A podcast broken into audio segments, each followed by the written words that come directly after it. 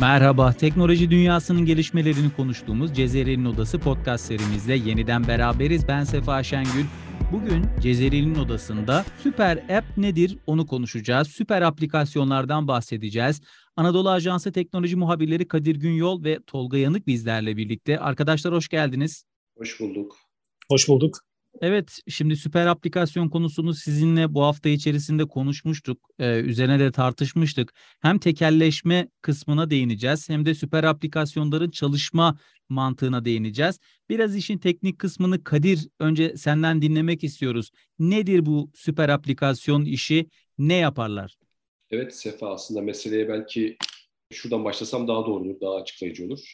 Şimdi her ihtiyaca uygun bir uygulama indiriyoruz telefonlarımıza bugünkü şartlarda baktığımızda. Örneğin e, taksi çağırmak istiyorsak farklı bir uygulama var. Yemek söylemek istiyorsak farklı bir uygulama var. Ya da hastane randevusu almak istiyorsak farklı bir uygulama var.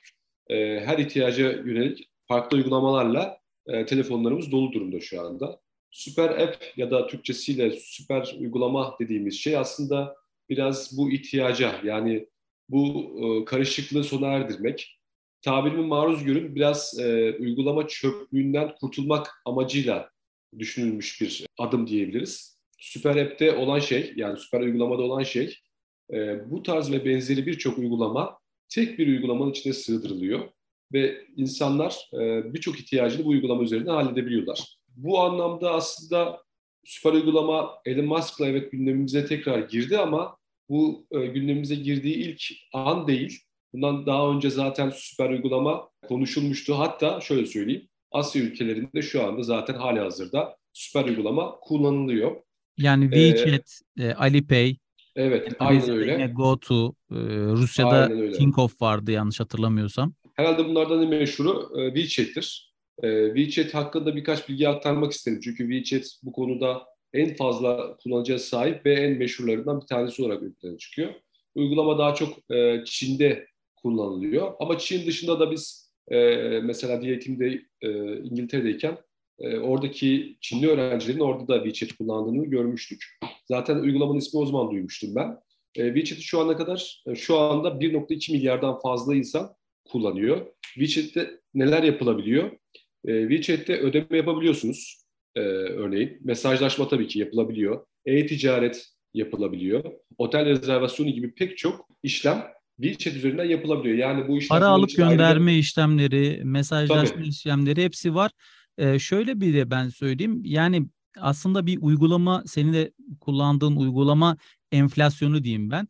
Ee, evet. Uygulama enflasyonundan kurtarıyor aslında mobil cihazları ve bunun bir de Asya'dan gelmesinin sebeplerinden bir tanesi Asya'da şöyle bir durum var. Çok fazla e, yani ekonomik durumdan kaynaklı yani bir laptop, bir tablet, bir telefon kullanmıyorlar insanlar genelde ve mobile first diye bir şey var orada. Yani genelde e, insanlar ilk önce uygulamaları eskiden tam tersiydi. Önce bir internet sitesi yapılırdı. Ondan sonra ona uygun işte bir uygulama yapılırdı.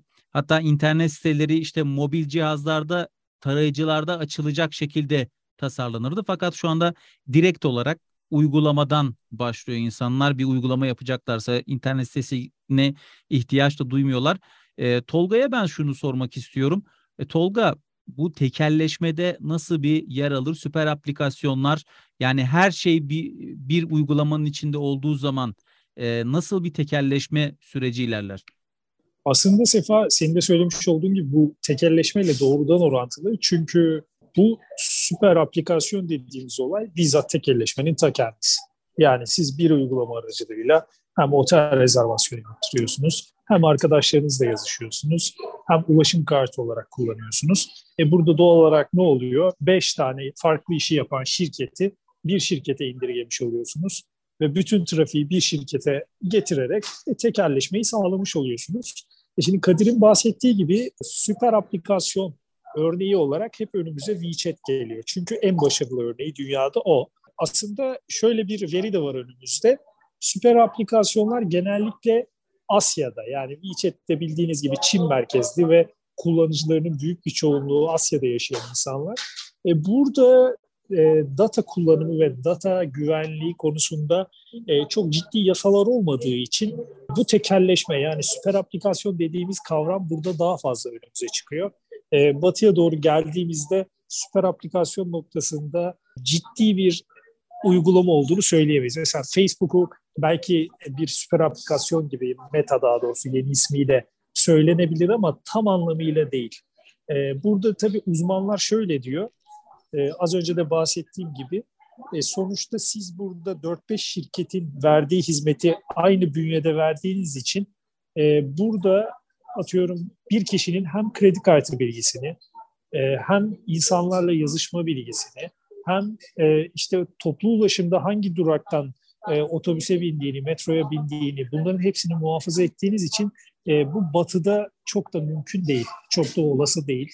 Ya burada çünkü... bir de şu var Tolga. Ben şunu da diyorum şimdi sadece veri açısından değil de şu açıdan da bakarsak e, o organizasyonel işlevlerini de şimdi Tabii. bir e, tanıtım şeyi var veya bir ulaştırma e, hizmeti de veriyor kendi içerisinde. Bu ulaştırma evet. hizmetini de bir yerden sonra artık operasyonel olarak kendi bünyesine dahil edebildiğinde e, artık onu da ortadan kaldırıyor. Onu da dışarıdan almak istemiyor.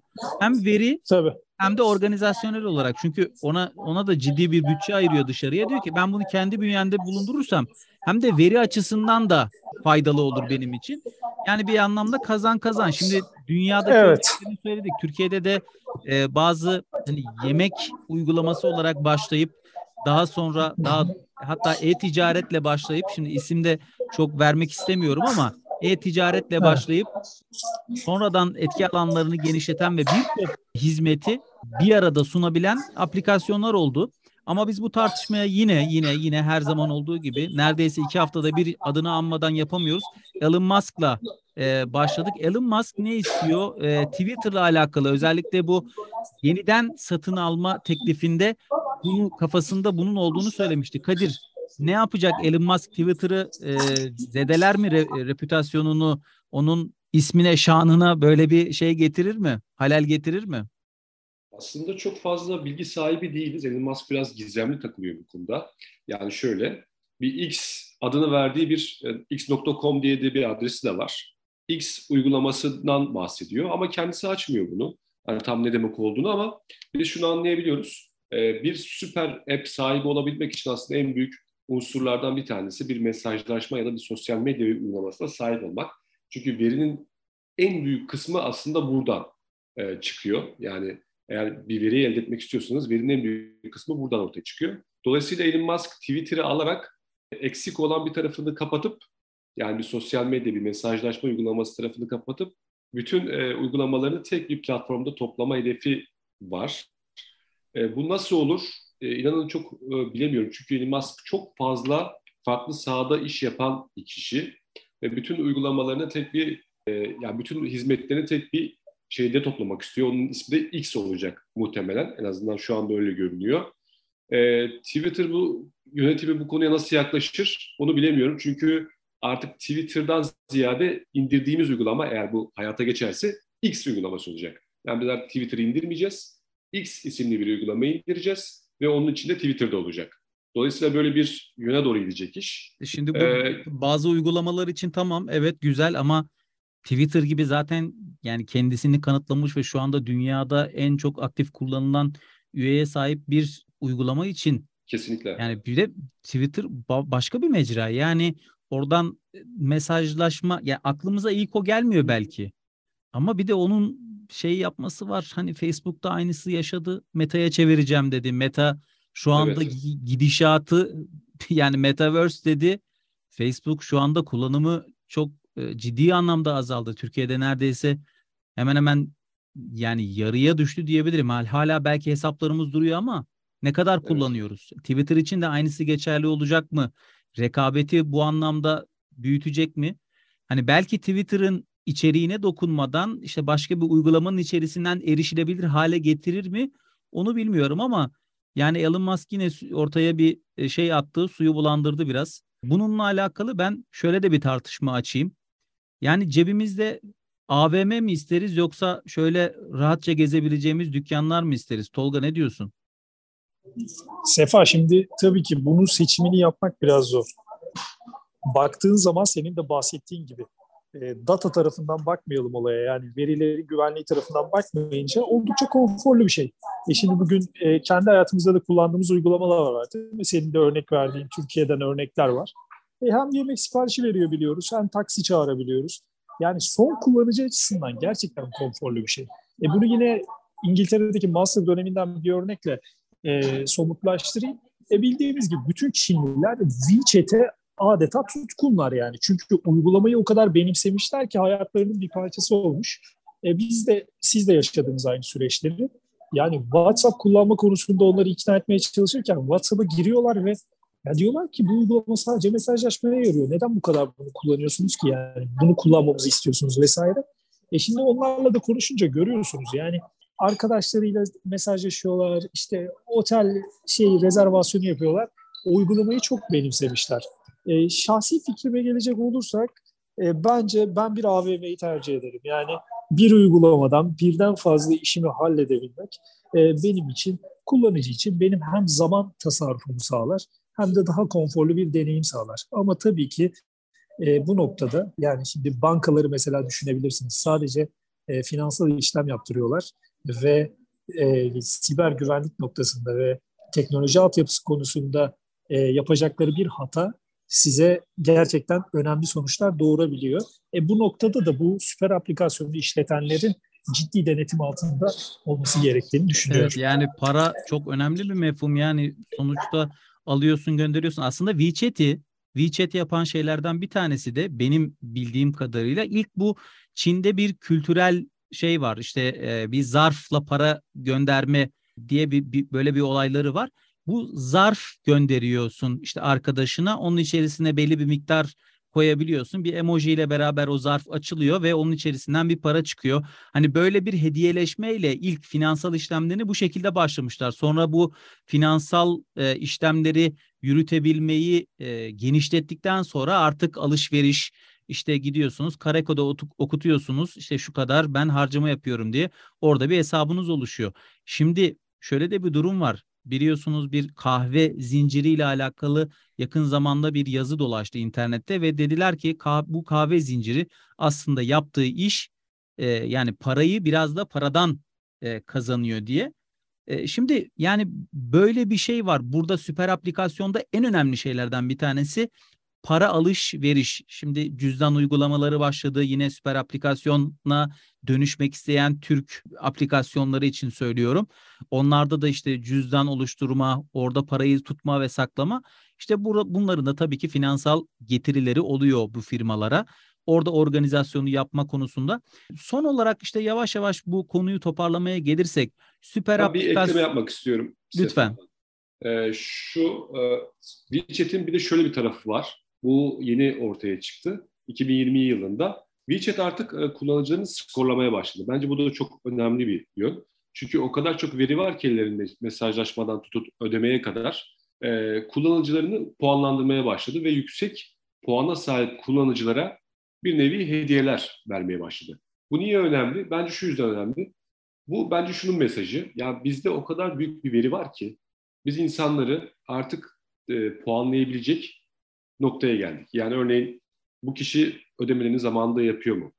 Bu kişinin herhangi bir kötü mesajlaşması veya bir terör faaliyeti içerisinde bulunuyor mu? Bunu da biliyoruz. Ya aslında kredi puanlaması bütün bankalarda var. Ama evet. işte bunu bir uygulamaya çevirdiğin zaman işte Kesinlikle. bak Çin'de bir biliyorsun, sen de biliyorsun, Tolga da biliyor bunu. Çok konuştuğumuz bir meseleydi bu e, bu sosyal puanlama sistemi var. Hatta Black Mirror'dan da örnek vermiştik. Black Mirror dizisinde evet. işte sosyal puan düşük olan insanların yani sosyal hayata bile katılamayacağı bir sistem bununla alakalı ama işte bir uygulama burada e, nasıl bir rol oynar? İşte burada da bambaşka şeyler işin içine giriyor. Yani, Güvenlik. Evet. Kesinlikle. Evet. Burada şunu anlatmaya çalışıyoruz aslında. Süper app dediğim bir şey evet çok kullanışlı bir şey ama karşı tarafa verdiği güç inanılmaz. Yani sizi e, insanları puanlama yapabilecek bir seviyeye getirebiliyor. Her şey ellerinde ve sizi puanlayabiliyorlar. E, vatandaşlık puanı veriyorlar ve o puanlara göre belki uçak biletini daha ucuz alıyorsunuz. Bazı indirimlere sahip oluyorsunuz. Dolayısıyla bence çok büyük bir güç aynı zamanda. Tabii güç hem e, sosyolojik güç elde ediyorlar. Yani insanların e, neler yaptığına dair detaylı bir bilgiye Kesinlikle. sahip oluyorlar. Hem de maddi güç. Mesela ben şimdi bir rakamla e, son cümlemi toparlayayım. E, Rusya, Sefa örnek vermişti. Demişti ki Rusya'da da var e, süper aplikasyonlar. Tinkoff var mesela, Yandex var, işte Mail.ru var. E, şimdi önümde bir rakam var. Bu Statista'nın verisi. E, şöyle diyor, 2020 yılında Rusya'daki süper aplikasyonlar 51 milyar dolar gelir elde etmiş. Yani bu çok ciddi bir rakam e, takdir edersiniz ki. 2025 yılında yani tam 5 yıl sonra e, bu rakamın 134 milyar dolara ulaşması e, öngörülüyor. E, bu da tabii ki bu süper aplikasyonların e, konfordan ziyade maddi anlamda da çok ciddi gelir e, getirdiğini ortaya koyuyor diyebiliriz. Kesinlikle. Demek ki organizasyonel olarak e, dışarıda yaptırmak işleri artık e, daha çok maliyetlere sebep oluyor. Onun için artık içi, içeride çözebildikleri şeyleri içeride çözüyorlar ama ben şunu da söylüyorum. Yani Facebook bugün baktığımız zaman e, tamam süper aplikasyon değilim diyor ama işte hani Meta bir çatı kuruluşu Meta üzerinden bakalım. Ya Facebook var, WhatsApp var, işte Sanal Instagram, Instagram var. var. Hani evet senin söylediğin gibi yani hani birçok iş yapıyorlar. Bir anlamda defakto olarak süper aplikasyon di, aplikasyon değiller ama e, süper şirketler diyeyim o zaman onlara da. onlar da onlar da o şekilde e, yani bir tekelleşme ürünü olarak hepsi işte satın almalar, bu büyük satın almalar e, bence işte Amazon'un mesela kendisi içerisinde yapmış olduğu organizasyonel şeyler birçok Amazon Web Service yani birçok şirketin data verisini, altyapısını onlar kuruyorlar. Evet. Onlar elinde tutuyorlar. Hani baktığımız zaman sadece aplikasyon üzerinden düşünürsek süper aplikasyon başka bir şey. Evet ama bunlar da zaten ellerinde bu servisleri, bu şeyleri bulundurabilecek kapasiteler. Belki de bir şirket stratejisi olarak onlar şu anda bunu tutmuyorlar. Ben öyle düşünüyorum yani. Evet. Ya dediğin gibi Sefa şimdi mesela Meta'ya baktığımız zaman bugün e, YouTube olsun, e, Facebook olsun, Instagram olsun, WhatsApp olsun bunların hepsi bambaşka şirketlerdi. YouTube ayrı bir şirketti, işte WhatsApp ayrı bir şirketti. E, Facebook bunların hepsini aldı. En sonunda ismini yani YouTube olarak Google'da değiştirdi. Bir e, tabii. şey olmasın, hata olmasın da. Ha YouTube Google'da. Google'da evet. Ka- karıştırdım heyecandan hepsini bir yere bağladım da. E, yani demek istediğim o WhatsApp, Instagram bunları aldı mesela. Farklı şirketlerdi. Kendi bünyesine kattı. E dediğin gibi bunlar kendi süper aplikasyon demese de e, süper uygulama, süper şirket diyebiliriz. Ya Google'da işte sen söylediğin gibi aslında YouTube'da içinde işte Google evet. Gmail, işte mail hizmeti var, şunlar Doğru. bunlar. Ya birçok şeyi aslında e, içlerinde barındırabiliyor. Mesela Google'da da cloud hizmeti çok. Tabii e, cloud hizmeti var evet. Yani inanılmaz bir. Altyapı hizmeti sunuyor. Onun dışında evet, evet. müzik servisi var. YouTube müzik, insanlara müzik evet. dinletiyor vesaire. Çok yönlü. E, uygulama yani, Google Pay var mesela. Türkiye'de çok kullanılmıyor evet. ama e, yurt dışında aynı zamanda bir finansal servis Google Pay. Ya işte bu da Google'ı aslında bir anda oradan onlar da işte çatı kuruluşu yaptılar alfabet. İşte burada şu öne çıkıyor belki de e, çatı kuruluşa yani Asya'da e, küçükten büyüğe çıkıyor. Yani bir mobil uygulama kendisini büyüterek, genişleterek, kendisini marka ismini kabul ederek, kabullendirerek yapıyor. Batı'da da işte çoklu şirketler bir araya geliyorlar ve e, farklı isimlerle hizmet verip işte bir çatı şirkete bağlı oluyorlar. İşte Google'ın alfabette yaptığı veya işte az önce şeyi konuştuk, Facebook'u konuştuk. Facebook'un da Meta'da yaptığı iş belki de aynı şey dediğim gibi süper aplikasyon konusunu böylece işlemiş olalım. Son eklemek istediğiniz bir şey varsa araya girebilirsiniz arkadaşlar. Ben ee, ben ufak bir şey eklemek istiyorum. Tabii. O da az önce aslında Tolga bahsetti ama ben bu süper aplikasyonların batıdaki uygulamalarını gerçekten çok merak ediyorum. Çünkü Asya'da uygulanması biraz kolay bir şey. Ama Batı'da tekelcilik karşıtı çok fazla yasa var. Özellikle Avrupa Birliği'nde. Ve Amerika'da da son dönemde tekelcilik karşıtı birçok mahkeme açıldı. Özellikle Facebook'un Instagram'ı satın alması olayında olduğu gibi. Dolayısıyla Batı bu konuda biraz şey, e, şüpheci, korkuyor biraz. Yani bir şirketin bu kadar büyümesi Batı'yı sanki biraz korkutuyor gibi. Avrupa Birliği zaten bu konularda çok hassas davranıyor. Dolayısıyla ben bu süper aplikasyonların batı tarafındaki uygulamalarını gerçekten çok merak ediyorum. Ee, bir şirket özellikle Elon Musk üzerinden de çok merak ediyorum. Eğer Elon Musk'ın Twitter'ı alması kesinleşirse aldığında bu X aplikasyonunu kurduğunda nasıl bir tepki olacak? Onu da çok büyük bir merakla bekliyorum. Evet, e, süper aplikasyon konusunu konuştuk bugün. Teknoloji dünyasına belki de yeni bir trend olarak son 1-2 yıldır girmiş bir konuydu. Biz de bunu genişletmeye çalıştık. Çok teşekkür ediyorum. Anadolu Ajansı teknoloji muhabiri arkadaşlarım Kadir Günyol ve Tolga Yanık dediğim gibi her zaman Cezer'in odasında aslında teknolojinin hayata ve insana dokunan kısmını konuşmaya çalışıyoruz. Teknik kısımlarından çok. Anadolu Ajansı'nın podcast yayınlarında Twitter'da AA Sesli hesabında paylaşıyoruz. Yine bizi dinlediğiniz Spotify ve Apple Podcast gibi sesli yayın uygulamalarında da AA Podcast'a abone olmayı unutmayın lütfen diye tekrar hatırlatıyorum. Cezeri'nin odasından bu bölümlük bu kadar. Hoşçakalın.